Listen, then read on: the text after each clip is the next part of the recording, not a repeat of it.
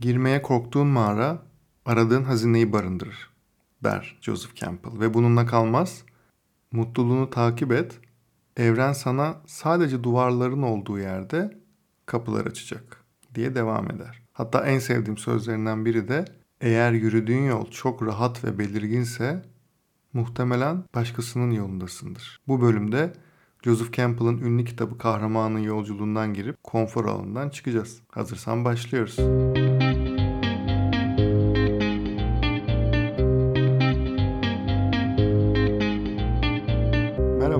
ben Hakan Şık. Fikrin ne kadar önemli ve aslında ne kadar da önemsiz olduğunu konuşacağımız podcast serisi Bedava Fikre hoş geldin.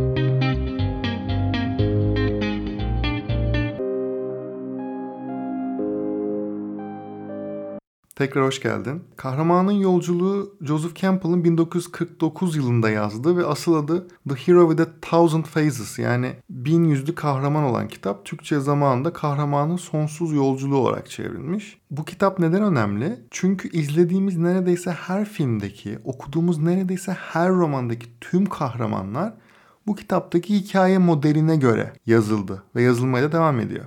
Hadi oradan diyebilirsin ama bunu ilk duyduğumda ben de benzer bir tepki vermiştim. Ama bu metodu öğrendikten sonra izlediğim tüm filmleri bu metoda göre çözümlemeye başladım. Bazı insanlara göre bu filmin seyir zevkini azaltıyor ama ben tam aksine aldığım keyfi onlarca katına çıkardım diyebilirim. Birazdan detaylıca bu modeli anlatıp birkaç film üzerinden de birlikte çözümleme yapacağız. Bu arada Joseph Campbell kim diyecek olursan da 1904 ve 1987 yılları arasında yaşamış bir Amerikalı mitolojist, yazar ve aynı zamanda da öğretim görevlisi aslında. Campbell kahramanın yolculuğunda felsefe ve mitolojinin dışında da tabii ki psikoloji dalındaki en önemli isimler olan belki de Freud ve Jung'dan da faydalanmış. Kahramanın yolculuğunda Campbell Yunan mitolojisinden Eskimo hikayelerine, Kızılderililerden Çin menşeli mitlere kadar birçok öykü inceliyor ve neredeyse hepsinin birebir benzeyen bir yapıda bir iskelette olduğunu keşfediyor ve aslında bunu paylaşıyor kitapta bizimle. Normalde Campbell'ın 17 maddede sıraladığı bu iskeleti ben daha kolay anlatabilmek adına 12 maddede anlatacağım. Ve yine daha rahat anlatabilmek adına bir saat kadranı hayal etmeni rica edeceğim senden. Şöyle saat kadranının en üstünde en üst kısmı 12'dir ya 12 gösterir. 12'den başlayacağız ve sağa doğru saat yönünde 1, 2, 3, 4, 5, 6 en son aşağı ineceğiz. Sonra 7, 8, 9 tekrar yukarı çıkıp soldan tamamlayacağız. Çünkü bu model başlangıç noktasından yola çıkıp yani yukarıdan 12'den sağdan aşağı inip tekrar aşağıdan yukarı çıkarak son noktaya aynı noktaya daha doğrusu gelmemizi sağlıyor. Merak etme bu arada hiç hiç karışık değil. Hemen de giriyoruz mevzuya. Modeli yine daha iyi anlatabilmek için bazı popüler filmler üzerinden ilerleyeceğim. 6 tane film üzerinden ilerleyeceğiz. Bunlar Örümcek Adam, Star Wars, Harry Potter, Yüzüklerin Efendisi, Aslan Kral ve Matrix. Dolayısıyla çok popüler filmler olduğu için spoiler da olmayacağını düşünüyorum. Saat kadranı düşün. Kadranı ortadan ikiye bölelim. Üst taraf normal dünya olsun. Yani 12'den başlayacağımız taraf. Alt tarafta olağanüstü dünya olsun. Normal dünyayı tüm anlatacağım filmlerdeki ilk başlangıç noktası ve kahramanımızın da hikaye başladığı yer olarak düşünebilirsin. Olağanüstü dünya ise bir şekilde baş kahramanımızın isteyerek veya istemeyerek geçtiği ve birçok macera yaşadığı ve en başta nasıl bir yer olduğuyla ilgili hiçbir fikrinin olmadığı bir dünya. Şimdi tüm izlediğin filmleri veya okuduğun romanları düşün. Hepsi şöyle başlar ya. İşte kahraman adı her neyse o sıradan bir günde onun için sıradan olan dünyada sıradan bazı işler yapar. O dünya bize detaylıca tasvir edilir. Bu kahramanın dünyasını daha yakından tanımamıza ve kahramanla bir noktada empati kurmaya başlamamıza sebep olur. Bu noktada her şey tabiri caizse güllük gülistanlıktır. Ve aslında daha önceden izlediğimiz tüm filmleri ve okuduğumuz tüm romanları düşününce içten içe bu durumu bozacak ilk olayı beklemeye başlarız. Hatta bu ilk sıradan ve normal dünya tasviri uzadıkça da sıkılabiliriz bile. Bu anlatım, bu normal dünyanın anlatımı saat kadranında en yukarıdan 12 noktası. Şimdi bu sıradan dünyayı filmler üzerinden tasvir edersek Örümcek Adam'da Peter Parker sınıf arkadaşları tarafından zorbalığa uğrayan bir öğrencidir. Bunu izleriz. Sıradan dünyası budur. Star Wars'ta Luke Skywalker Tatooine gezegeninde bir çiftlikte yaşamaktadır. Harry Potter'a gelirsek Harry Potter Private Drive 4 numarada merdiven altındaki bir dolapta yaşamaktadır. Yüzüklerin Efendisi'nde Frodo Şair köyünde bir hayat sürmektedir. Aslan Kral'da Simba Gurur Kayalığı'nın tahtının varisidir. Matrix'te de Thomas Anderson geceleri hacker, gündüzleri sıradan biri olarak iki farklı hayat sürmektedir. Şimdi 6 filmde de bütün bu 6 film 6 hikayenin normal sıradan dünyası bu şekildedir. Şimdi 12'den saat kadranındaki 12'den sağa doğru 1'e geçiyoruz bir tık ilerlediğimiz zaman buranın adı maceraya çağrı. Bu İngilizce'de call to adventure olarak geçen maceraya çağrı. Burada kahramanı cezbeden veya kahraman tarafından merak edilen bir durum veya bir sorun ortaya çıkar. Örümcek Adam'da genetiği değiştirilmiş bir örümcek Peter ısırır ve Peter örümcek güçleriyle dolar bir anda ya. İşte Star Wars'ta sevimli ve becerikli robot R2-D2 Luke Skywalker'a Prenses Leia'nın yardım istediğini söyleyen mesajı iletir. Harry Potter'a gelecek olursak işte Harry Hogwarts cadılık ve büyücülük okuluna gitmesi için bir mektup alır. Yüzüklerin Efendisi'nde Gandalf Frodo'ya yüzüğü yok etmesi gerektiğini söyler. Aslan Kral'da Scar Mufasa'yı öldürür ve Simba'ya gurur kayalığını terk etmesini söyler. Matrix'te ne olur burada? Neo nereden geldiğini anlamadığı bazı gizli mesajlar almaya başlar bilgisayarında. Hepsinde önce sıradan dünyayı gördük. Sonra bir maceraya çağrı tarafına geçti. Bundan sonra yine saat kadranında ikiye geçersek bu çağrıyı reddetme ve akıl hocasıyla tanışma evreleri var. Şimdi çağrıyı reddetmeden kastımız ne? Bu kahramanın maceraya atılmak istemediği durumdur. Seyirci veya okuyucu hatta hadi artık gir şu işin içine falan der ya. Böyle deriz ya. Burada kahramanın maceraya atılmak istememesinin tabii birçok sebebi var yani. Konfor alanına alışmış olması olabilir, kendini yetersiz görmesi olabilir vesaire. Filmlere dönecek olursak burada Örümcek Adam'da Peter güçlerini bir yeraltı kafes dövüşünde maç kazanıp para almak için kullanır. Star Wars'ta Luke Obi-Wan'ın teklifini kabul etme konusunda böyle isteksiz ve kararsızdır. İşte Harry Potter'da Harry gerçek bir büyücü olabileceğine bir türlü inanmaz kendini inandıramaz. Yüzüklerin Efendisi'nde Frodo bildiği hayatı terk etme konusunda bir sürekli bir kararsızlık yaşar. Bunların hepsini görürüz. Yani bu filmlerde sırayla olur bütün bu mevzular. Aslan Kral'da Simba yalnız ve korkmuş Simba çöle kaçar.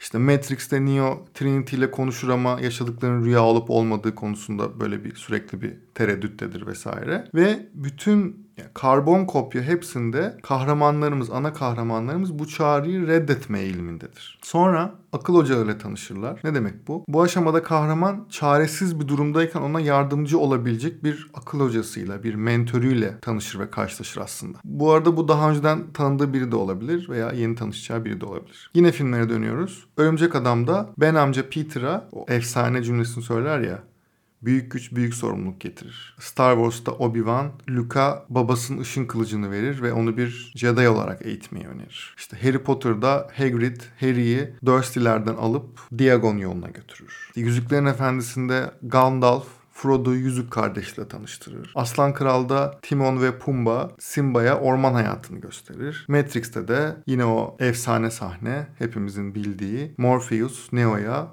mavi hap mı, kırmızı hap mı diye sorar. Bütün yani bu arada bu bahsettiğim örgü neredeyse bütün filmlerde ve bütün romanlarda geçerli. Şimdi saat kadranında 3'e geldik. 3 en önemli noktalardan biri çünkü burası eşiği geçme denen nokta. Burası artık geri dönüşü olmayan nokta. Hani en başta en üst tarafı normal dünya, en alt tarafı olağanüstü dünya demiştik ya saat kadranında. Bu artık olağanüstü dünyaya geçilecek ve geri dönüşü olmayan noktadayız. Bunu şey gibi düşünebilirsin. Uçağa bindikten sonra uçağın ilk havalandığı an var ya artık o geri dönüş olmadığını bilirsin. Burada da artık kahraman normal dünyadan olağanüstü dünyaya adım atmıştır. Yine filmlerin üzerinden gidersek Örümcek Adam'da Peter Ben amcanın katilini ve suçlarını durdurmak için artık güçlerini kullanmaya başlar. Star Wars'ta Luke Obi-Wan'la birlikte ölüm yıldızı için olan planları götürmeye gider. Harry Potter'da Harry ailesinin Lord Voldemort tarafından öldürüldüğünü öğrenir.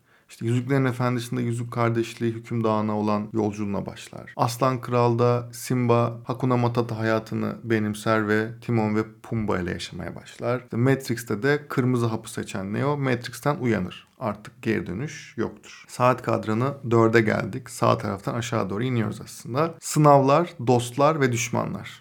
Kahraman burada tamamen yabancı olduğu yeni ortamın kurallarını öğrenmeye başlar artık. Dostlarını, düşmanlarını tanır ve anlar. Üstesinden gelmesi gereken sınav ve testleri birer birer geçmeye başlar. Bu örgüleri anlatırken bu arada kendi hayatınla da kıyaslaman için aslında bir anda anlatıyorum. Hepsinde kendi başından geçenleri de bir noktada bence düşün. Çünkü bu şekilde analiz etmemiş olabilirsin şimdiye kadar. Yine filmlerin üzerinden gidersek Örümcek Adam'da Peter artık Örümcek Adam olur ve Daily Bugle için fotoğraf çekmeye başlar. Onun yeni dünyası budur. Star Wars'ta Han Solo ve Chewbacca Obi-Wan ve Luke'ü Alderan'a götürmeyi kabul eder. Harry Potter'da Harry Hogwarts'taki okuldaki hayata alışmaya başlar. İşte Yüzüklerin Efendisi'nde Yüzük Kardeşliği Gandalf'ı aşağı çeken Balrog'la efsanevi canavar Balrog'la yüzleşir. Aslan Kral'da Nala Simba'yı bulur ve birbirlerine aşık olurlar. Matrix'te de Morpheus Neo'yu insanlığı özgür bırakacak olan seçilmiş kişi olmak için eğitmeye başlar. Saat kadranında 5'e geldik en sağda. Mağaranın derinliklerine yaklaşmak bu noktanın adı. Bu noktada artık şunu anlıyoruz. Büyük bir tehlike gelmektedir veya kahramanımız o tehlikeye yaklaşmaktadır. O gerilim anlarız artık. Bu bir düşmana yaklaşmak olabilir, bir yere gitmek olabilir veya kahramanın iç çatışmalarından biri de olabilir bu arada. Örümcek Adam'da Yeşilcin Örümcek Adam'a kendisine katılmasını söyler ama Peter reddeder. Yani burada artık tabii o reddedince sonra bir başka bir şey evrileceğini bunu artık anlamaya başlarız. Star Wars'ta ölüm yıldızı Alderan'ı gezegeni yok eder ve ölüm yıldızı işgal edilir. Prenses Leia kurtarılır. Harry Potter'da Harry, Ron ve Hermione felsefe taşını Snape'den önce almayı planlarlar. Yüzüklerin Efendisi'nde Frodo yüzüğün yok edici gücünü görür ve Sam ile yolculuğa kendi başlarına devam etmeye başlarlar. Aslan Kral'da Nala Simba'nın gurur kayalına geri dönmesini ve tahtı Scar'dan almasını ister. Ve son olarak Matrix'te kahin Neo'ya ya kendisinin ya da Morpheus'un öleceğini söyler. Saat kadranında en alt taraf yani altı çile, kriz noktası. Burası kahramanın en zorlu sınavlarından birini verdiği veya vereceği zaman ve yerdir. Bu fiziksel bir sınav olabilir veya ruhsal. Bu savaş o kadar zordur ki bazen çok büyük fedakarlıklar yapılır ve bazen kahraman ölmeye yaklaşır veya gerçekten ölür. Örümcek Adam'da Norman Peter'ın örümcek adam olduğunu anlar ve Mary Jane'i kaçırır mesela burada. Star Wars'ta Prenses Leia kurtarılsa da Darth Vader o sırada Obi-Wan Kenobi'yi öldürür. Bir fedakarlık vardır burada. Harry Potter'da yine Harry, Ron ve Hermione felsefe taşına ulaşmak için binbir engeli geçmeye çalışır. Yüzüklerin Efendisi'nde Gollum Frodo'yu Shilob'un inine götürür ama Sam onu bir şekilde kurtarır. Aslan Kral'da Simba krallığını kurtarmayı ya da yeni hayatına devam etmeyi tercih etmenin kıyısına gelmiştir. Ve Matrix'te Neo ve ekip Matrix'teki ajanlar tarafından bir tuzağa düşürülmüştür. Bu en alttaki noktaydı. Saat kadranında 6 numaraydı. Şimdi 7'ye geçiyoruz. Bu ödül diye geçiyor bu nokta. Kahraman ölümün kıyısından kurtulduktan sonra veya öldüyse de bir şekilde dirildikten sonra ödülünü kazanıyor bu noktada. Bu ödül bir güç olabilir, bir iksir olabilir veya birini kurtarmak olabilir. Hemen örnekler. Mesela Örümcek Adam'da Örümcek Adam Mary Jane'i kurtarıyor ve Yeşilci'nin kimliğini öğreniyor. İşte Star Wars'ta Luke ölüm yıldızını yok etmek için asilere katılmaya karar veriyor. Harry Potter'da Harry felsefe taşının olduğu odaya giriyor. Yüzüklerin Efendisi'nde Frodo yüzüğün gücüne kapılıyor ve artık yüzüğü yok etmek istemiyor örneğin. Aslan Kral'da Mufasa'nın hayaleti Simba'ya gurur kayalına gitmesi gerektiğini söylüyor. Matrix'te de Neo, Morpheus'un esir alınmasıyla ilgili suçluluk duyuyor ve onu kurtarmaya gidiyor. 7'den sonra 8 ve 9 artık solda tekrar geri dönme yolundayız. Buranın adı dönüş yolu. Bu en başta bahsettiğim olağanüstü dünyadan bir eşik geçmiştik ve normal dünyanın olağanüstü dünyaya geçmiştik. Bir sürü şey yaşadı kahramanlar. En son dönüş yolunda tekrar olağanüstü dünyadan normal dünyaya dönüş aşaması bu. Burada genelde kahramanı bekleyen son bir savaş veya son bir tehlike olur bu arada. Mesela burada Örümcek Adam'da Norman'ın cenazesinde Harry babasının intikamını alacağına söz veriyor. İşte Star Wars'ta Luke Han Solo ile gitmiyor da Galaktik İmparatorluğu yenmek için kalıyor. Harry Potter'da Harry Voldemort'u kendi bedeninde yaşatan Profesör Quirrell ile yüzleşiyor. Yüzüklerin Efendisi'nde Gollum Frodo'nun yüzük parmağını koparıyor ve yüzükle birlikte hüküm dağına düşüyor Gollum. Aslan Kral'da Simba gurur kayalına geri dönüyor ve Scar'la yüzleşiyor son kez. Matrix'te de Neo Matrix'i terk edemeden Ajan Smith onu öldürüyor örneğin. Ve artık iyice yukarı yaklaştık. Saat kadranında ondayız solda. Yeniden doğuş, diriliş noktası. Burada kahraman önündeki son engeli ortadan kaldırmak zorunda. Eğer bunu yapamazsa şimdiye kadar tüm yaptıkları, tüm kazandıkları boşa gidiyor. Ama başarırsa da yeniden doğup en güçlü haline dönüşeceği ve en kritik noktalardan biri burası. Örneğin Örümcek Adam'da Mary Jane Peter'a olan aşkını itiraf ediyor ama Peter onu korumak için bunu reddediyor. Star Wars'ta Luke Obi-Wan'ın tavsiyesini hatırlayıp gücü ölüm yıldızını yok etmek için kullanıyor. Harry Potter'da Harry hastanedeyken Dumbledore ona annesinin sevgisinin onu koruduğunu söylüyor. Yüzüklerin Efendisi'nde Sauron yok ediliyor ve Sam ile Frodo yüzük kardeşi tekrar bir araya geliyorlar. Aslan Kral'da Simba Scar'ın babasını öldürdüğünü öğrenince Scar'ı kayalıklardan aşağı atıyor. Ve Matrix'te Trinity Neo'ya onu sevdiğini ve seçilmiş kişi olduğunu söylüyor ve Neo hayata dönüyor. Artık geri dönüş yolunun sonuna gelmek üzereyiz. Saat kadranı 11. Buranın adı İksirle Dönüş. Kahraman nihayet mecrasını tamamlamış ve ilk başardığı noktaya geri dönmüştür artık burada. Örümcek Adam'da Peter Ben amcanın sözlerini hatırlar ve Örümcek Adam olma rolünü tamamen kabullenir artık. Star Wars'ta Luke madalya kazanır ve Jedi olma yolundaki ilk adımını atmış olur. Harry Potter'da Harry Hogwarts'a ait olduğunu artık anlar ve yaz için evine geri döner. Yüzüklerin Efendisi'nde Frodo elflerle birlikte Orta Dünya'yı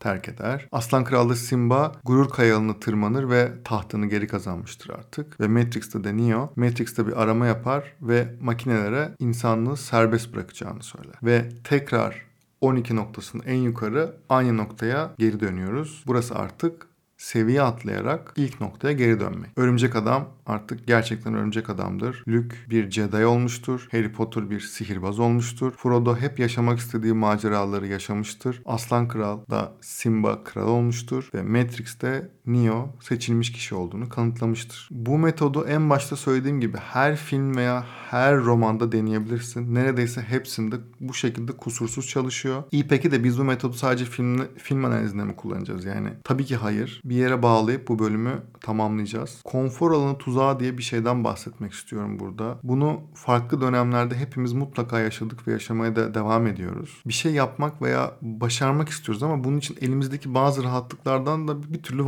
vazgeçemiyoruz ya. Örneğin girişimci olmak istiyoruz ama maaşlı işimizi bırakmak istemiyoruz veya fit ve sağlıklı olmak istiyoruz ama egzersiz yapmak zor geliyor gibi. Bunun gibi yüzlerce, binlerce örnek yaşıyoruz ya her gün. Konfor alanının şöyle bir tanımı var. İç içe daireler gibi düşünürsek en içte, en iç kısımda, küçük dairede güvende ve rahat olduğumuz bir konfor alanı kısmı var. Ama istediğimiz bazı şeyleri bir türlü elde edemiyoruz buradayken. Daireyi bir tık genişlettiğimiz zaman bir tık üstünde korku alanı var. Burası çok önemli. Eğer konfor alanından dışarı adım atmaya kalkarsak hemen buraya geliyoruz. Ama burası bir yandan da kendimizi güvensiz hissettiğimiz, hemen geri dönmek için bahaneler uydurduğumuz ve hatta başkalarının fikirlerinden hemen etkilendiğimiz nokta burası. Eğer bu korku alanından bir şekilde geçmeyi ve hedeflerimiz doğrultusunda ilerlemeyi başarabilirsek de öğrenme alanına geçiyoruz. Öğrenme alanı ne demek? Burada sorunlarla yüzleşmeyi öğreniyoruz. Yeni beceriler kazanmaya başlıyoruz ve konfor alanımızı da genişletmeye başlıyoruz bu arada. Burayı da geçtiğimiz zaman bu öğrenme alanını da geçtiğimiz zaman son aşamada büyüme alanı var. Artık burada istediğimiz şeylerin bir kısmını başarmışız ve yeni hedefler koyarak nasıl daha fazla gelişebileceğimizi düşünüyoruz. Kahramanın yolculuğu bu yüzden çok önemli. Fark ettiysen hiçbir hikayede kahraman çile çekmeden ve mecazi olarak ölüme yaklaşmadan